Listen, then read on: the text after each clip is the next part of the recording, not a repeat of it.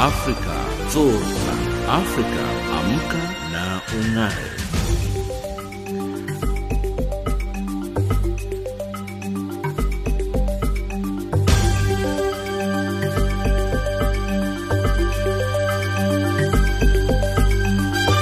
Good morning and a very warm welcome to Africa Rise and Shine. This is Channel Africa from an African perspective, coming to you live from Johannesburg in South Africa.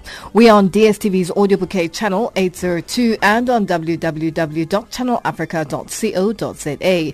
I'm Lulu Gabu, in studio with Anne Musa, Tabiso Hoko and Figile Lingwati. In our top stories on Africa Rise and Shine at the Sawa, concerns over raging legal battle between South Africa's president and the public protector, and South Africa's government expresses concern over Nigerian students' call to expel South Africans. In economics news, Zimbabwean government signs coal agreement with Australian firm, and in sports news, South Africa's Springboks win rugby championship in Argentina. But first up, the news with Anne Musa.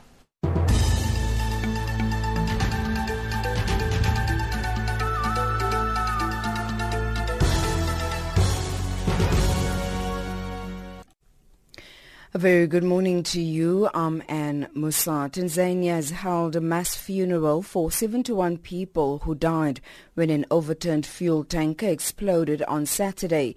Officials say people were trying to siphon fuel from the vehicle on a main road in the Morogoro region when it exploded. The driver of the tanker reportedly lost control while he was trying to avoid a motorcycle operator.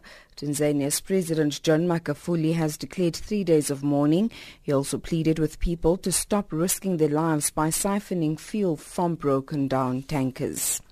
Last month, forty-five people were killed and more than one hundred injured in central Nigeria when a petrol tanker crashed and then exploded as people tried to take the fuel. In May, a similar incident occurred in Niger, just a short distance from the airport in the capital, Niamey, leaving almost eighty people dead. Among the deadliest such disasters, two hundred ninety-two people lost their lives in the Eastern Democratic Republic of Congo in July twenty ten, and in September two thousand fifteen. fifteen, at least two hundred three people died in the South Sudan town of Mariri. A car bomb explosion in the eastern Libyan city of Benghazi have killed three U N staff members and two other mission members. The attack on Saturday came as the United Nations were brokering a truce in the capital Tripoli, where the eastern-based Libyan National Army Force launched a surprise attack in April.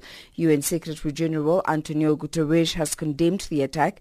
The Assistant Secretary General for Peace, Bento Keita, has told the Security Council that the U N does not intend to evacuate from Libya. Libya. The city of Johannesburg Mayor Herman Mashaba has reiterated his call for illegal foreigners in South Africa to be sent back home. At least six hundred undocumented foreign nationals were arrested last week when police raided their shops in the Johannesburg C B D to seize counterfeit goods. The Home Affairs Department says they are expected to appear in court this morning. Mashaba says those who come to South Africa must respect the country's laws. I think our constitution is very, very clear about that. That people who come to South Africa must come here legally, and when they're here, must respect our laws, whether you're a South African or non-South African. Yes. For some reason, you happen to end up in South Africa without uh, documentation running from whatever system where you come from. Home Affairs has got a uh, constitutional obligation to ensure that that person is immediately given the papers, those who qualify and those who don't qualify. The Constitution is very clear. And finally, people across the border in China have started to see a different version of events as protests in Hong Kong become increasingly organized and strategic. Hong Kong has entered its third month of mass anti-government protests. Hong Kong police have fired tear gas at demonstrators after petrol bombs exploded in the downtown Bad district of Wan Chai as clashes in the city intensified. The B B C's Danny Vincent reports. Protesters gathered at police headquarters to face off against riot police, flashing lights and banging shields as the two sides stood off against each other. Police flags went up and tear gas was fired, forcing the crowd of demonstrators back. They retreated with umbrellas and set up new barricades. They now work in teams. Some have specialist roles. Protesters put out gas canisters. Some throw bricks. They have meetings on site to decide their next move. This movement is becoming increasingly organised and increasingly strategic. week. The numbers have dwindled as police move in, but they are rebuilding new barricades to slow the police down. And that's the news. Headlines at seven thirty Central African Time. Africa, rise and shine. Africa, zorza. Africa, amka na ung'are.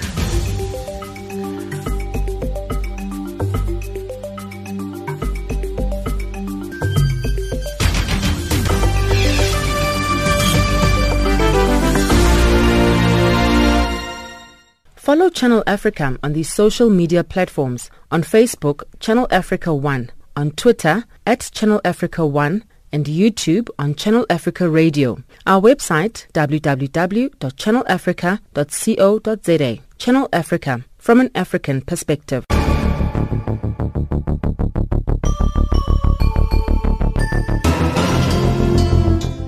South Africa's ruling African National Congress has expressed concern at the raging legal battle between party President Cyril Ramaphosa and the public protector advocate Busisiwe Mkhwebane.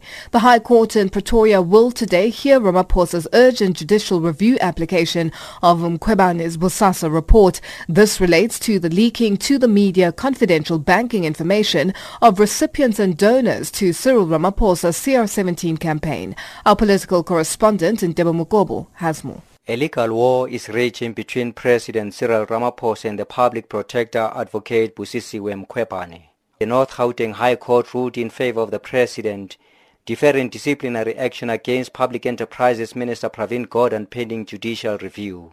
Again later this morning, the two will battle it out in the same court, and this time around the president wants the court not to make the record of donors to his C R seventeen campaign public. But the never-ending court battle between the president and the public protector is now becoming a worrying factor to the governing A N C. Party spokesperson Pule Mabe says they want the matter to be laid to rest and the president being given the space to do his job. We are looking at these developments with a spectrum of concern, of course. It is in our interest that these things are addressed with the necessary speed so that we could all return and put our attention where it matters the most, which is to lead the people of South Africa. We are concerned. We want to make sure that our president places his energy and focus on turning around the economy. The people of this country want jobs. As we have seen, the economy has contracted. So are we really living up to those expectations that we have made to the people? Or are we lagging behind because of our own inward looking on some of these things? So we need to put the people of South Africa first. In its earlier statement, the presidency described the C R seventeen leaked emails as a violation of the president's right to privacy. And presidential spokesperson Khusela Diko said President Ramaphosa did nothing wrong ethically or legally. It is illegal for anybody to circulate uh, information that has been obtained uh, illegally, and that is what we are putting across. We have no problem with the court once it has ascertained the legality of the, that information, then having that information made public. Now, it's extremely worrying that members of the media are sitting with these bank statements which are confidential and which we believe that uh, they have been acquired illegally. But political analyst Doctor Ralph Mathekga says it is unlikely for the president's lawyers to succeed in making the records of his funders secret, as the information is already in the public domain.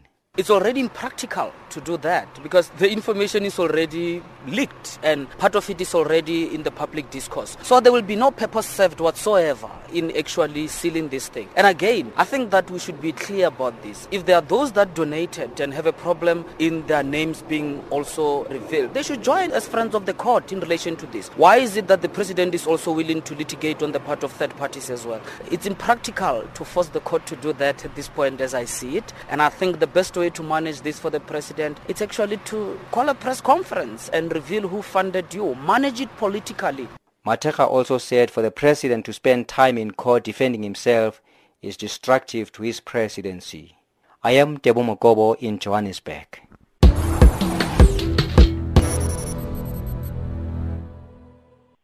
It's seven oh nine Central African Time and you're listening to Africa Rise and Shine. We're coming to you live from Johannesburg in South Africa. Our South Africa's President Cyril Ramaphosa is battling to keep the lid on information that may expose the identity of the donors who funded his campaign to ascend to the leadership of the governing African National Congress.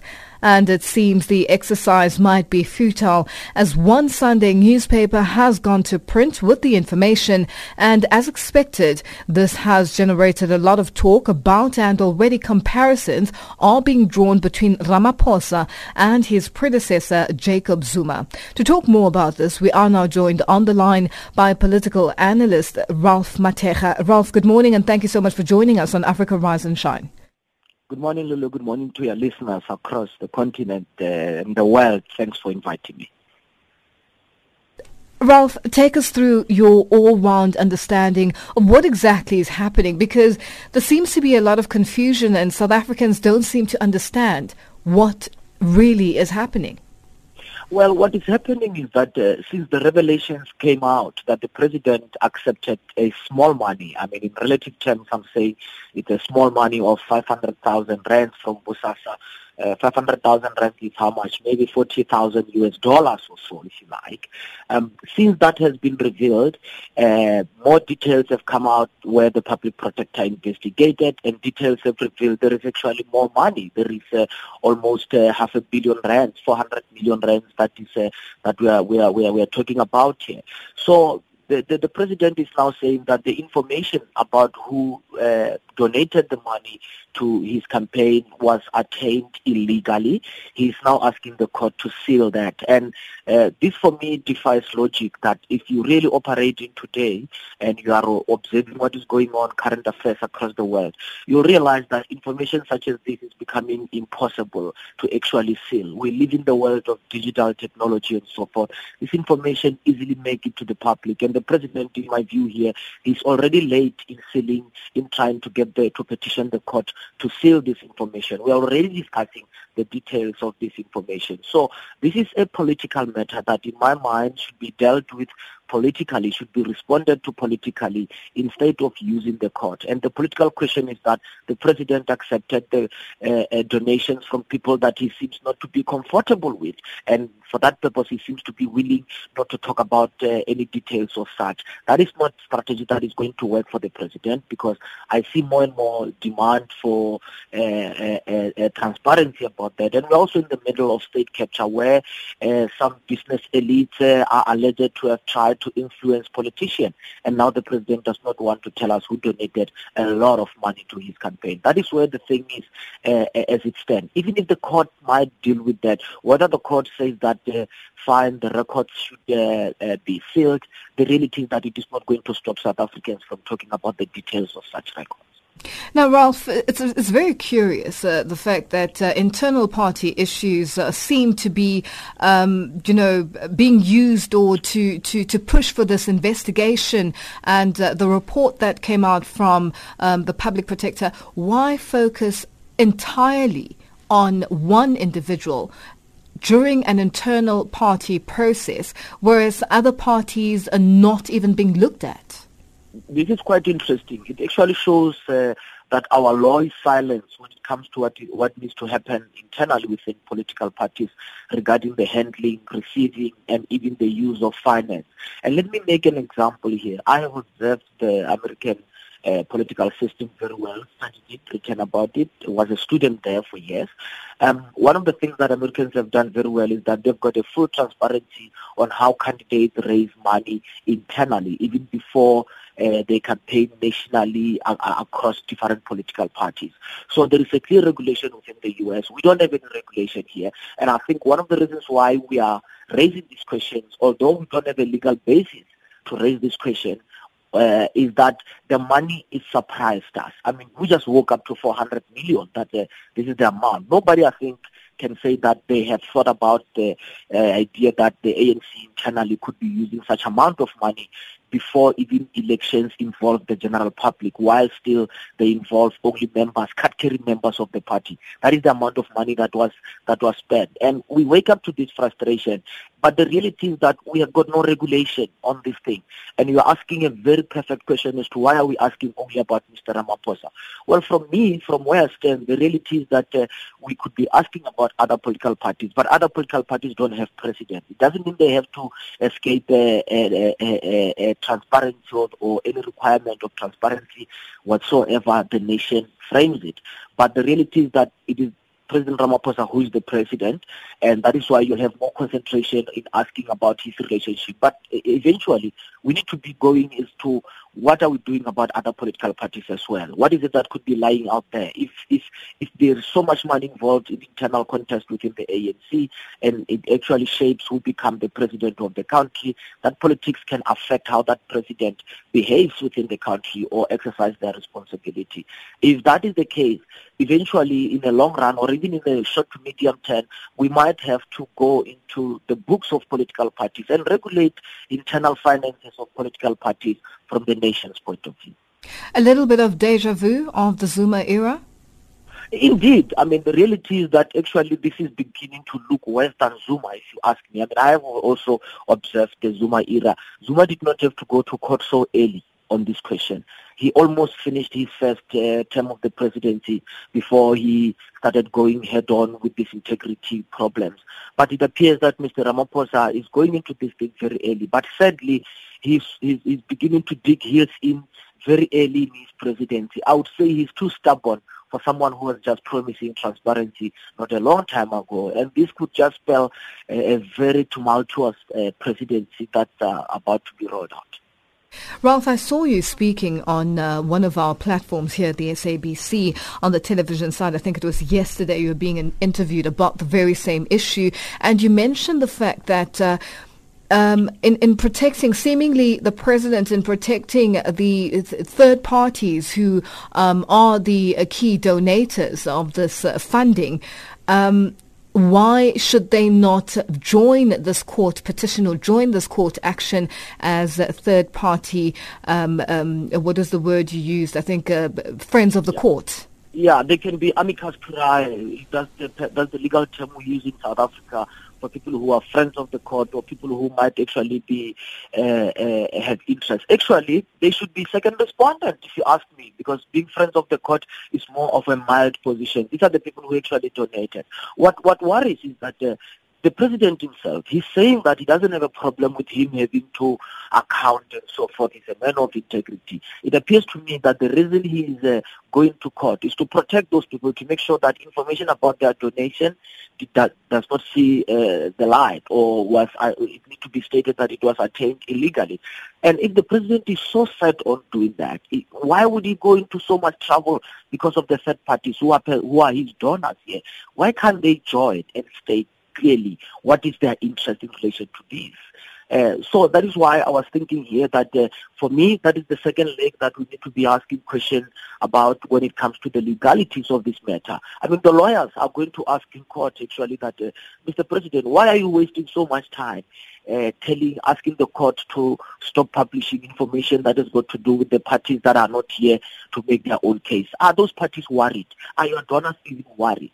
I mean, if I were a lawyer for the protector, I will ask this kind of a question to say, aren't you just, you know, just now using your position excessively more than you should to protect the said those those donors? For me, this manner, this issue from the beginning, from the revelation of the five hundred thousand from the controversial security firm Bosasa until today, it has just been a series of disasters and errors. I can even point another last error here. Look at the communication.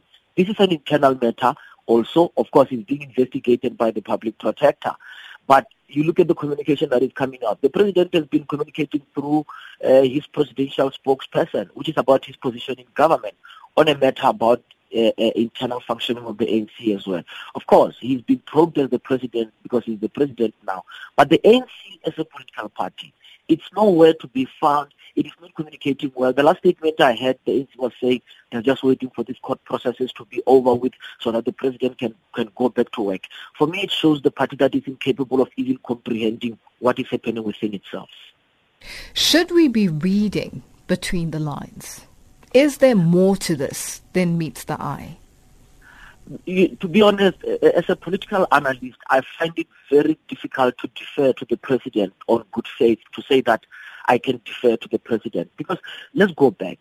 Um, If you go back, the Bosasa donation that came about, it did not come about because the president voluntarily said, oh, I've got five hundred thousand from Bosasa. It was revealed by the opposition parties. The president went to parliament and uttered a statement that was not accurate. That was actually not, not true. I don't want to say it was a lie because that, I can, we have not established deliberate lie and so forth. But the president said he didn't know about it. The email comes and shows that the president will have known. So when you're asking, should we read more into this? It becomes very difficult not to speculate that there could be more because the president is determined to stop publishing this information. Number two, we have seen bad information coming from this campaign finance, which is money from the controversial company that should that had actually been involved, alleged to have been involved in corruption.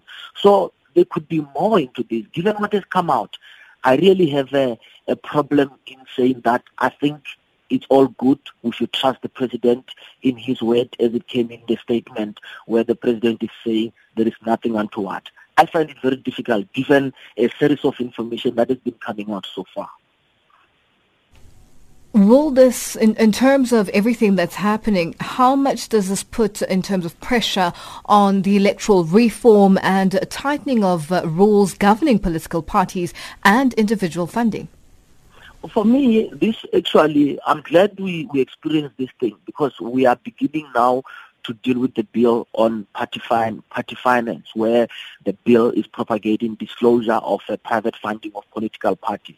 But that does not talk to what happens within political parties. I mean, uh, the figure that we are talking about, the figure that is being spent by Mister Ramaphosa, if we do some projection and, and, and, and we try to project as to what could be the entire amount that was spent within the A N C internally, it could be a billion rand because Mister Ramaphosa spent four hundred million from what we know.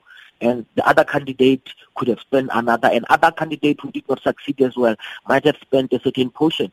So you might be talking about a billion rand in circulation within the A N C internally. For me, we have not thought about regulating that. And that is why we need to take a step back. And as we are thinking about electoral reforms in South Africa, we need to be thinking about how far do we need to go into the books of political parties.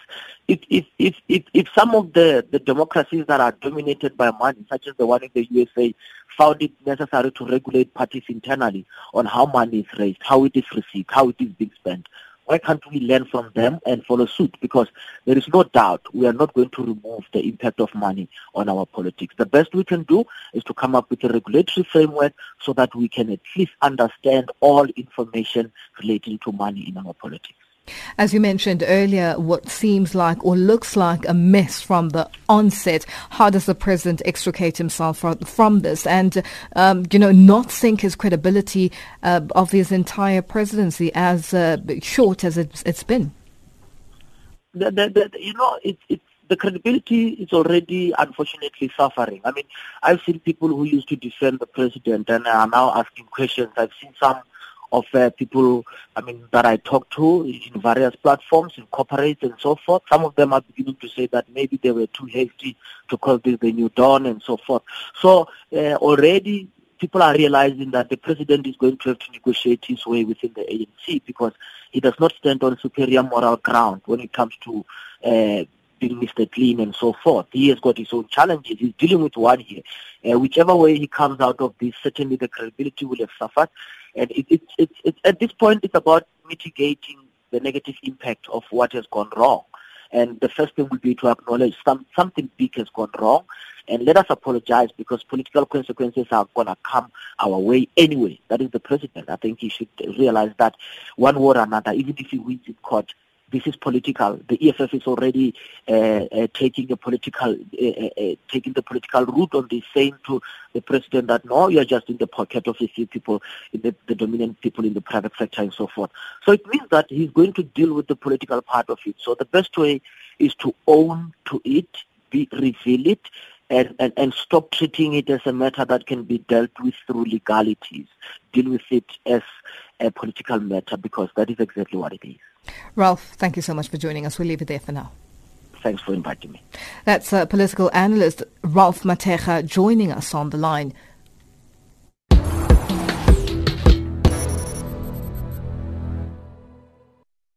South Africa's Police Minister Bheki Cele, together with International Relations and Cooperation's Minister Doctor Naledi Pandor, have urged people living in the country to stop confusing a fight against crime with xenophobia.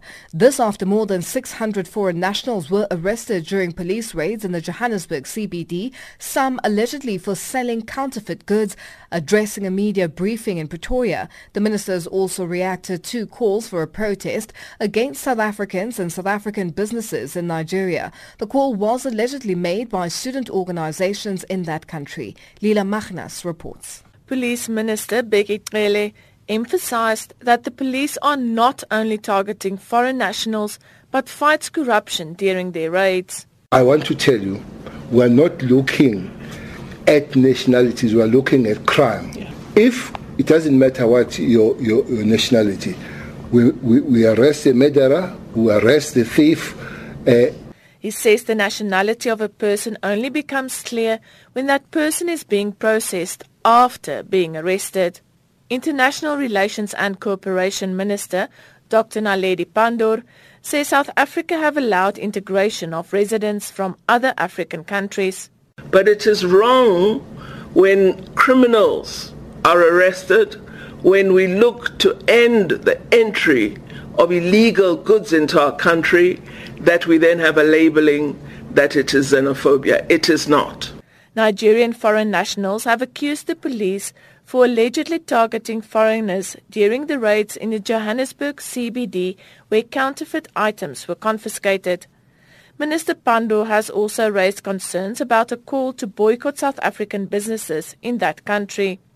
The call, which was allegedly made by the student organizational leaders alleging that Nigerians living in South Africa are always attacked and killed in South Africa by South Africans. Pandor says the Nigerian government has given her the assurance that South African citizens and their properties will be protected. We have also had contact from the highest level of the Nigerian government and have been assured that authorities in Nigeria are taking these calls for a protest campaign seriously.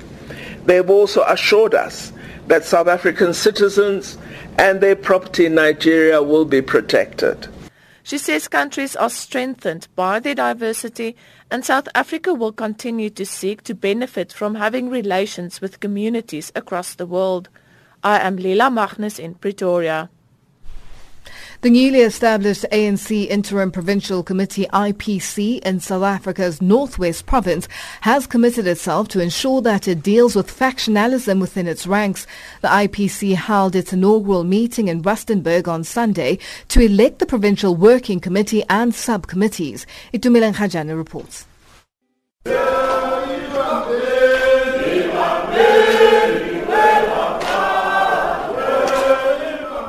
Following months of a vacuum in the leadership of the governing party in the province, the newly appointed structure has committed to uniting the party. The A N C in the province is believed to be characterized by factionalism. It's also suggested that divisions deepened in the period before and after the removal of Supra Mahumapelo. Following Mahumapelo's removal as premier, his provincial executive committee was subsequently dissolved. The I P C is led by Tromani Chauke as coordinator and the Speaker of the Northwest Legislature, Susan Danke. It comprises of the likes of former education M E Cs Johannes Tsilapedi, Zake Stolo, including Mahumapelo himself.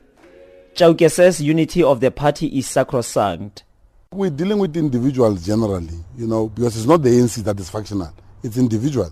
So we'll have to make sure that we work with those individuals to realize the bigger picture of what the A N C stands for and what does it represent. So I think we'll be able to achieve that because the commitment that I see of the leaders here will be exemplary as we go down to the ground. Convener of the N E C deployees in the province, Obed Bapela, says uniting the A N C, improving service delivery, creating jobs and stabilizing municipalities are the main priorities of the newly established interim provincial committee. Without A N C being united, society gets divided, and then indeed people get divided into our own factions. So that is the main goal that we want to achieve.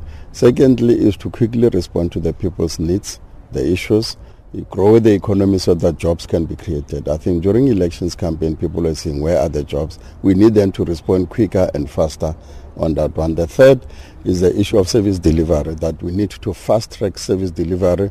Chauke says the committee supports the decision of the provincial government to intervene in some municipalities. They were placed under administration through the invocation of Section one three nine one B of the Constitution. Chauke explains. Our role as the A N C is to give support to government. When government identify that there are weaknesses in a particular municipality and they want to enter into a one three nine or whatever action that they want to take, our role is to support whatever initiative that government is doing, as long as it's meant to unlock and deliver service.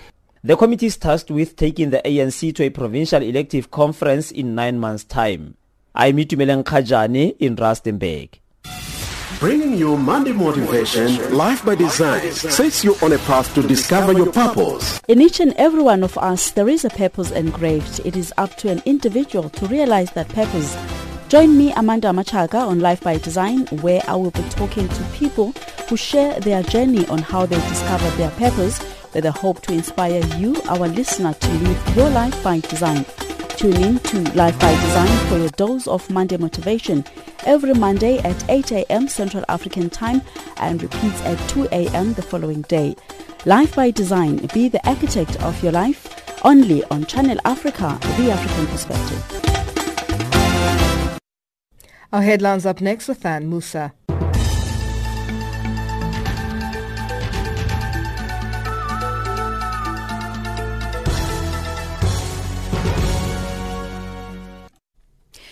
A very good morning to you. I'm Anne Musa. The headlines: Tanzania has held a mass funeral for seventy-one people who died when an overturned fuel tanker exploded on Saturday.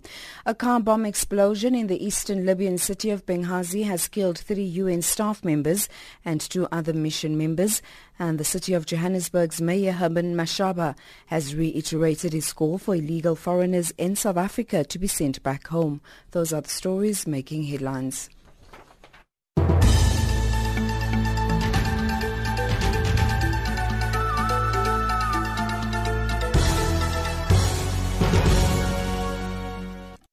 Africa, rise and shine.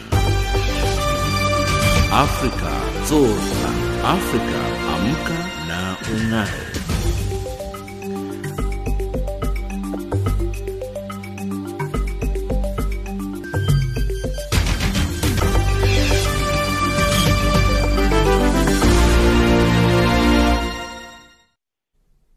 The U N agency UNICEF is calling on African governments to scale up proven solutions to improve birth registration if they are to meet the Sustainable Development Goal target on providing legal identity for all.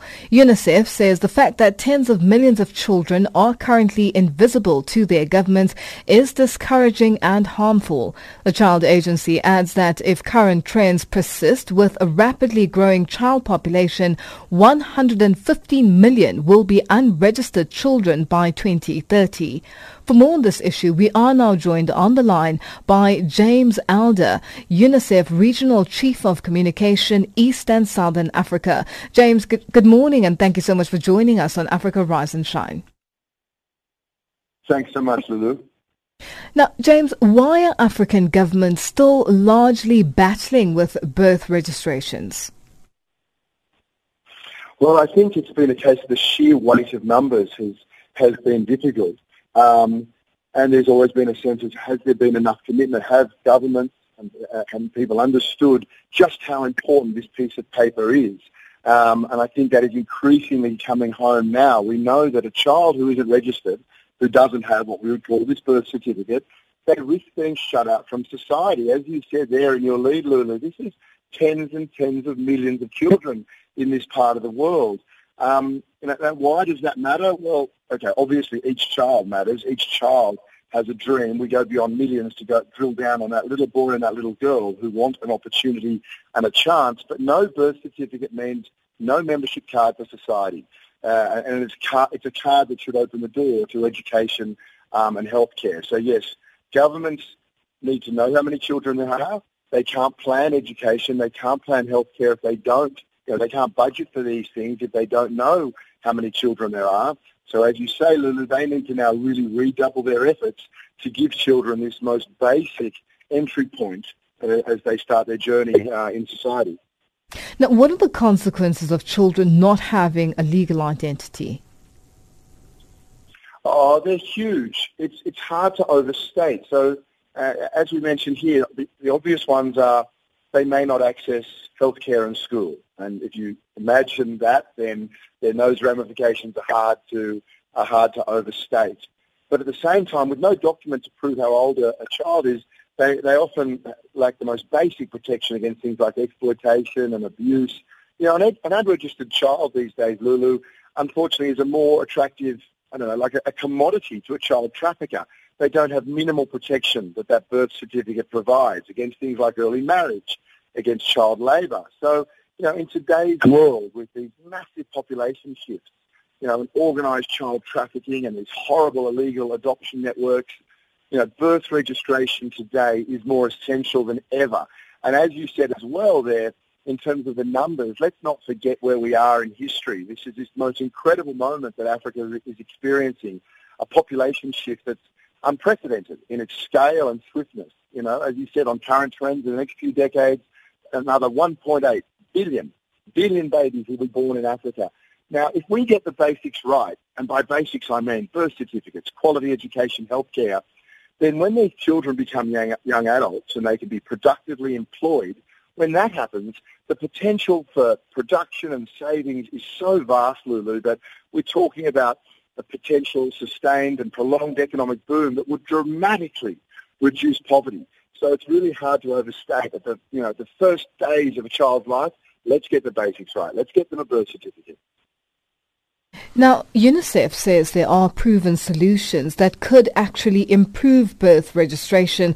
Talk, talk us through some of the innovations that should be considered. Yeah, it's great. It's a great question. There's, there's good news. Um, we are seeing, happily, there is a good, you know, that the numbers of children that need to be registered are overwhelming and, and not acceptable. But yes, we're seeing big improvements um, on birth registrations when we do the most basic things like link birth registration to a health service delivery. You know, that is that means that when parents, they register their children just after having given birth to them, you know, at the same time that they immunise them. It's a win-win-win. So rather than you give birth and then you go home and then you need to go back with your babies through some bureaucratic process, leave children at home, uh, let's get these children registered in health centres where they give birth. And we've seen that when that happens, in a lot of countries, Uh, in this part of the world, Uganda, Namibia, Ethiopia, Mali, Senegal, they've almost doubled their newborn registration rates when you link this health and birth registration. Um, and this is something, Lulu, that, you know, that the European Union has been very, very big on. Um, they've been a huge supporter of, of UNICEF, and they've been testing, basically. They've been giving very generous support to us and testing in a few countries what what can we do when we link birth registration and health systems. What can we do when we digitise these things? And we're seeing really catalytic results. So there is very good news. We know that governments need, you know, the right political commitment and to redouble their efforts, but we also, more than many other sectors, we know what works. Speaking of good news, uh, just to touch on one community um, in Kenya, the Shona community, who are to receive birth certificates for the first time, where they've seen children being enrolled in schools but uh, having to drop out uh, sometime along the process and, uh, you know, staying away from schools and not being, as you mentioned, uh, not being able to get health care and, uh, you know, but living in, in, in, in a community or a country where they're born and their families also not being legal. And finally, this is now happening. No, it's, yeah, it's incredible. I mean, I've almost worked now for, for UNICEF for, for twenty years, Lulu, and I've got to say it's the most privileged gig I, I could imagine, but still, there is still nothing that gives me tingles more than when you see the face of a child who goes to school for the first time, or you see the face of a mum who gets that birth certificate, who understands what this could mean for her child. So the, the, the success, as you say, in places, that, that community here, the Shona community here in Kenya, the the, the growth that is occurring, the, the way that we know what needs to be done, and go back to, as you said at the start, the, the, the growth in population. Um, if we get this right, then you know, this thing called the demographic boom, we, we won't have seen anything like it. So there's an argument that is so right in principle, because we know it's right to give kids a fair chance. We know it's right to ensure they have a decent, a decent, a decent, honest opportunity. But it's also right in practice. You know, investment in kids, for businessmen, for government. This is Africa's best hope to set the ground for this massive potential demographic, fiscal, economic boom. James, thank you so much for joining us. We'll leave it there for now. Thank you, Lulu. That's uh, James Elder, Regional Chief of Communication for the United Nations Children's Fund Office for Eastern and Southern Africa, joining us on the line.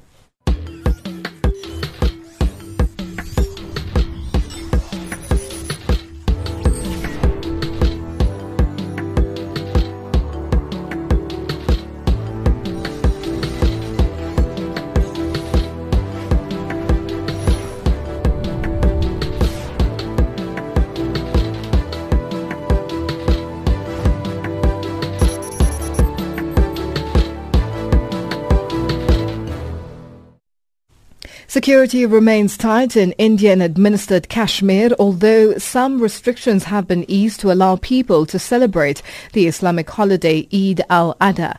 Telephone and internet connections are still cut off after the Indian government revoked the autonomy of the disputed region a week ago. Media groups expressed concern that the communications blackout has increased this misreporting and made it easier for any group to peddle so-called fake news about events in Kashmir. S A B C's Rana Sen reports from New Delhi.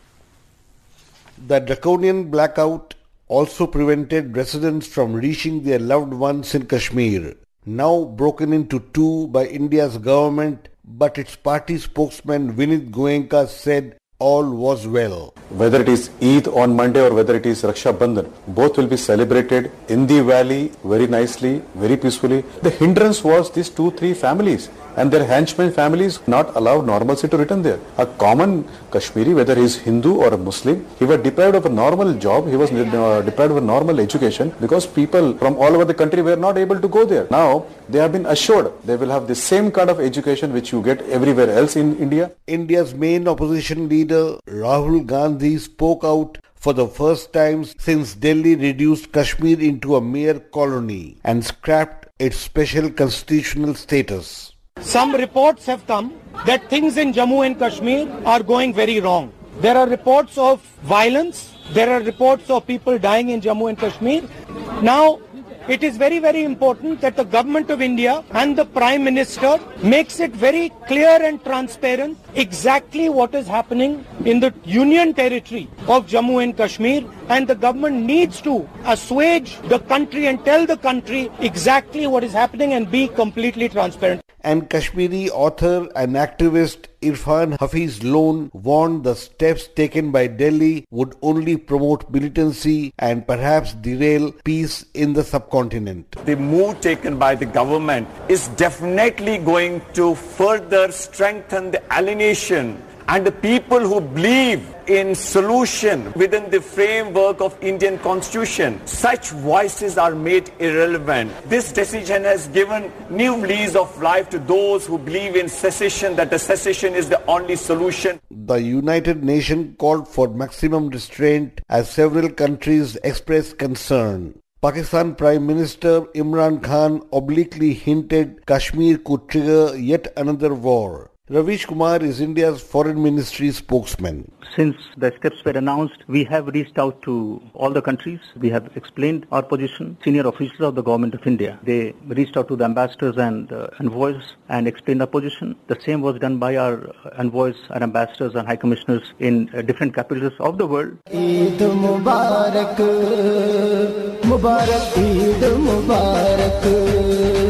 Critics of the Indian government say Kashmir's demoted status will change its demography. Already a colleague of Prime Minister Narendra Modi announced it will open the floodgates of Indians to pick up fair-skinned Kashmiri brides at will.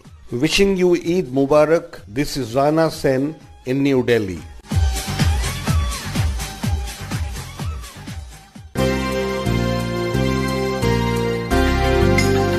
The fourth annual Top Women's Conference, in partnership with Standard Bank and South Africa's Commission for Gender Equality, is a renowned initiative that connects the public and private sectors by identifying, recognizing, celebrating and sharing best practices of different organizations and individuals who can clearly demonstrate success on projects aligned with gender empowerment. Channel Africa will be at Empress Palace on Wednesday the fourteenth and Thursday the fifteenth of August to cover this Women's Month event. Join African Dialogue and Womanity for the gender event. Channel Africa, bringing you the African perspective.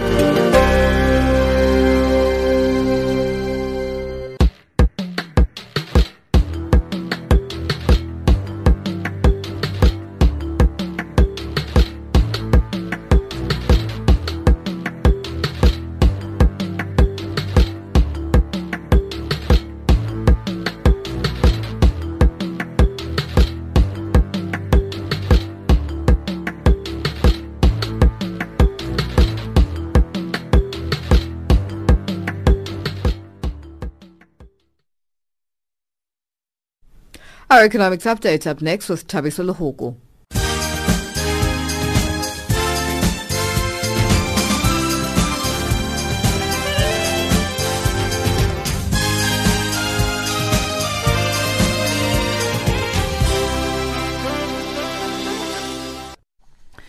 Good morning. Ugandan hotels have decried overtaxation, saying it's driving them out of business. Uganda Hotel Owners Association says hotels pay about twelve different types of taxes and levies, including local service tax, hotel tax and conference license tax, among others. According to the association, multiple taxations remains a serious challenge to the industry, especially those in upcountry locations. It says as much as they've been lobbied and brought this concern to the attention of President Yoweri Museveni, nothing has been done. The announcement of plans to launch direct flights between Kenya and Jamaica has been received with mixed reaction by travel agents. The announcement was made following bilateral talks held between Kenyan President Uhuru Kenyatta and Jamaica's President, uh, Prime Minister Andrew Holness, during Kenya's three-day state visit to Jamaica last week. Kenyatta says that the flights will deepen commercial ties as well as strengthen partnership between the two countries. The Kingdom of Eswatini is looking at cutting cabinet ministers' housing, travel and entertainment allowances as part of attempts to revive the economy of the southern African country.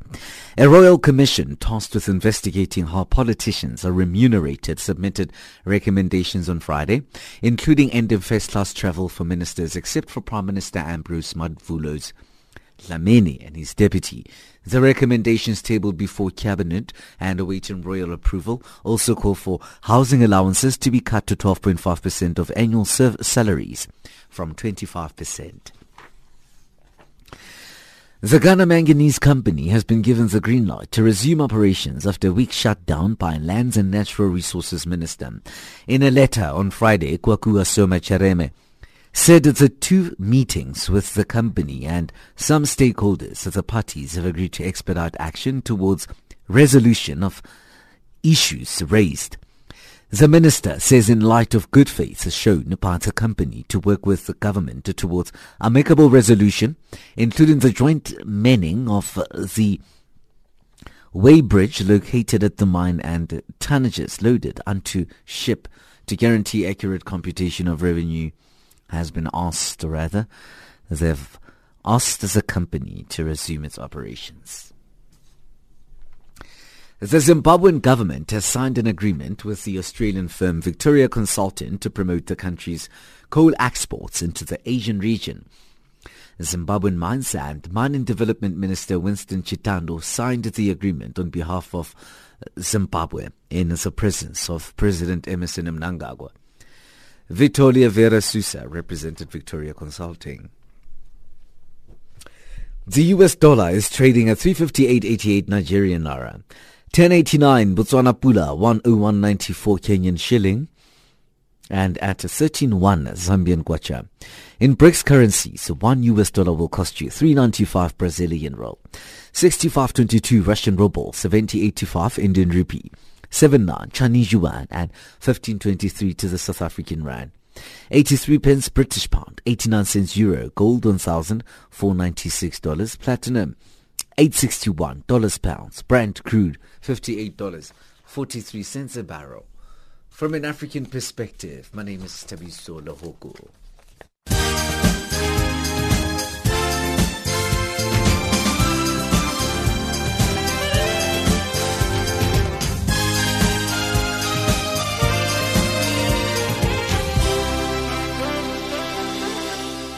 Our sports update up next with Figile Lingwati.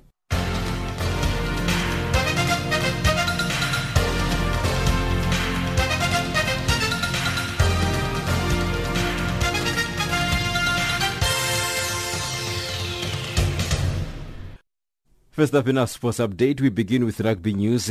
The Springboks emphatically claimed the Rugby Championship title with clinical forty-six thirteen triumph over Argentina in Salta on the weekend, with their eyes set firmly on the William Webb Ellis Trophy in Japan next month. The Boks beat Australia in Johannesburg before keeping their hopes alive with a sixteen all draw with New Zealand to put themselves in pole position going into the third and the final round of the shortened competition.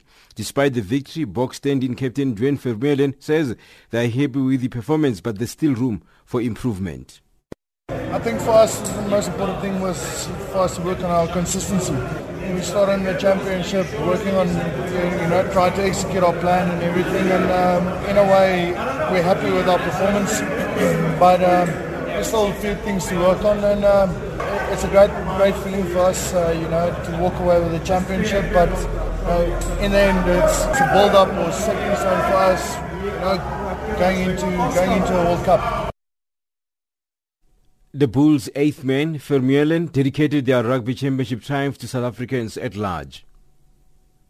It's a great thing for our country. You know, our country works on confidence, and uh, you know, if if the Springboks do well, everyone is happy in, in, in South Africa. So I think um, for us, it's a it's a great feeling. But uh, you know, also, like I said, it's it's for us, it's it's working on consistency, and um, and uh, we hope to achieve that.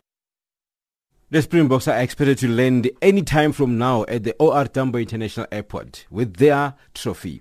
And football news, South Africa made it a hat-trick in COSAFA, the Women's Championship title, when they defeated Zambia with a sole goal in their senior women's final in Port Elizabeth, South Africa's Eastern Cape province on Sunday.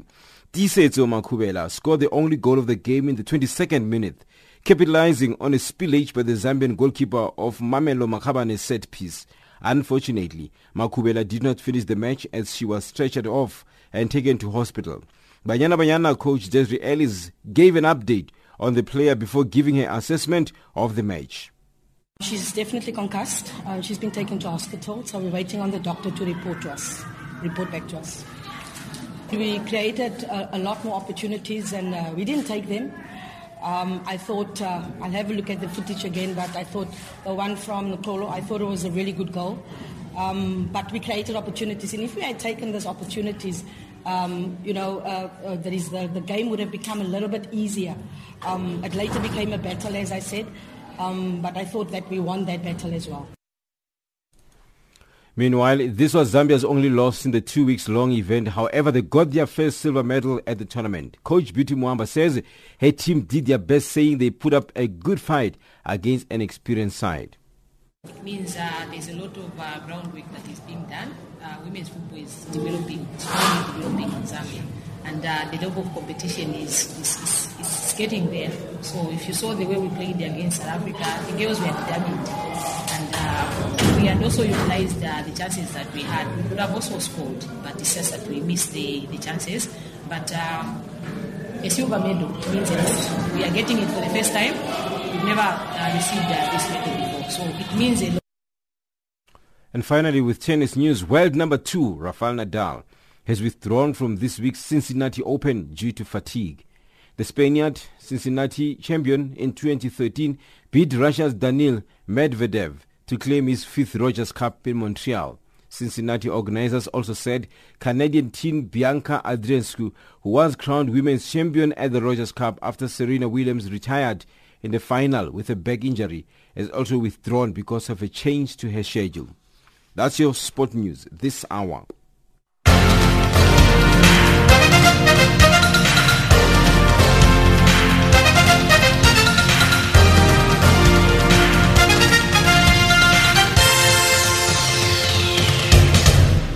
Africa, rise and shine.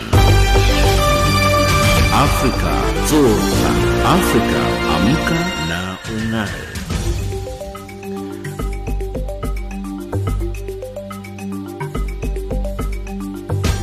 Recapping our top stories on Africa, rise and shine at the hour. Concerns over raging legal battle between South Africa's president and the public protector.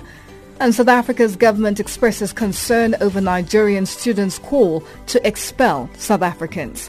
That wraps up Africa Rise and Shine this week. Today, from myself, Lulu Gabu, producers Pumutu Ramagaza and Jane Rabutata, technical producer Mario Edwards and the rest of the team, thank you for joining us.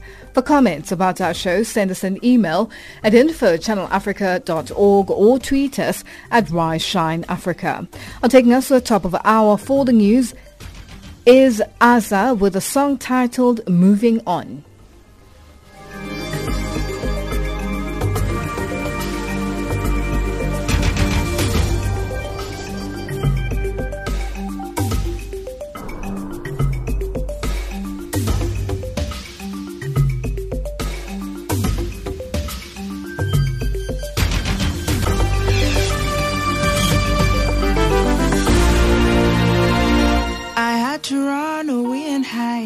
Something happened in the middle of the night.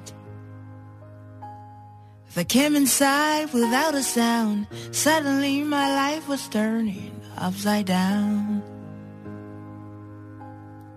All that I could feel was pain, and strangers came and took my soul away. Like a deadly hurricane, I know my life will never be the same.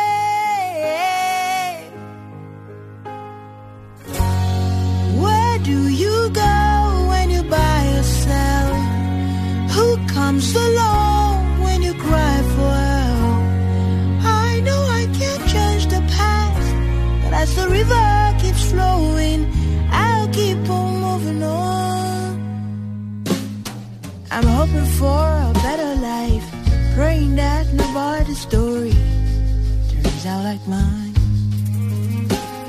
The only thing I know is fear. Even those with good intentions disappear. All that I could feel was pain, and strangers came and took my soul away. Like a deadly hurricane, I know my life will never be the same.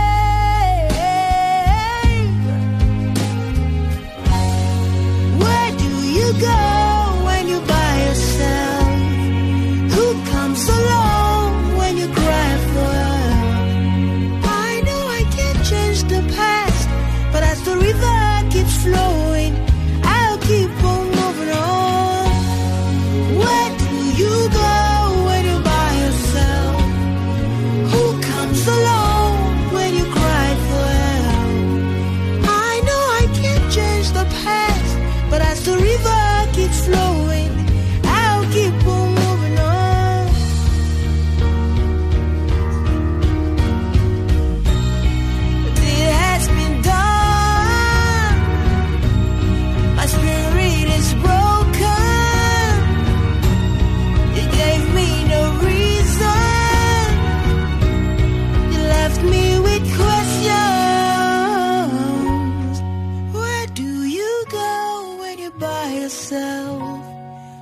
Comes along when you cry for help. I know I can't change the past, but as the river, as the river, I keep on going.